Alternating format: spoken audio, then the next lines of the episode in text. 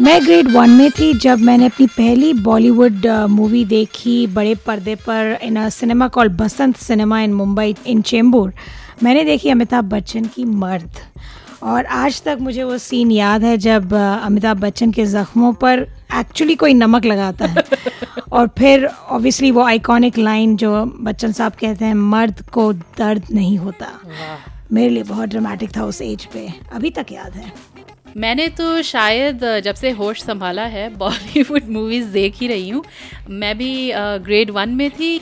Mummy और पापा कहीं डिनर पे गए थे और किसी ने एक वीएचएस टेप डाला और शोले शुरू हो गई।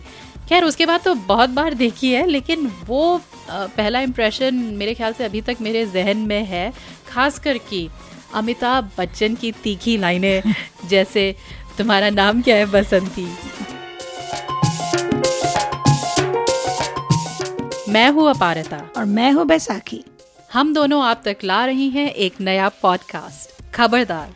खबरों से भरा। हमारे विचारों से उभरा। शानदार।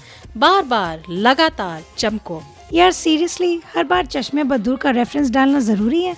यार सॉरी आदत से मजबूर हूँ। खैर फिर ट्राई करते हैं। मैं अपारता। और मैं बैसाखी। हम दोनों टोरंटो में रहती हैं और खूब हिंदी फ़िल्में देखती हैं। हम दोनों पत्रकार भी हैं और हमारे ढेर सारे ओपिनियंस हैं। लाइफ और बॉलीवुड दोनों के बारे में। और इसीलिए हम प्रस्तुत कर रही हैं खबरदार मनोरंजन का भंडार।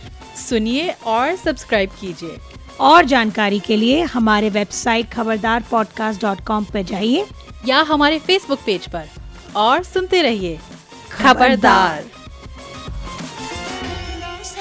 कितना केला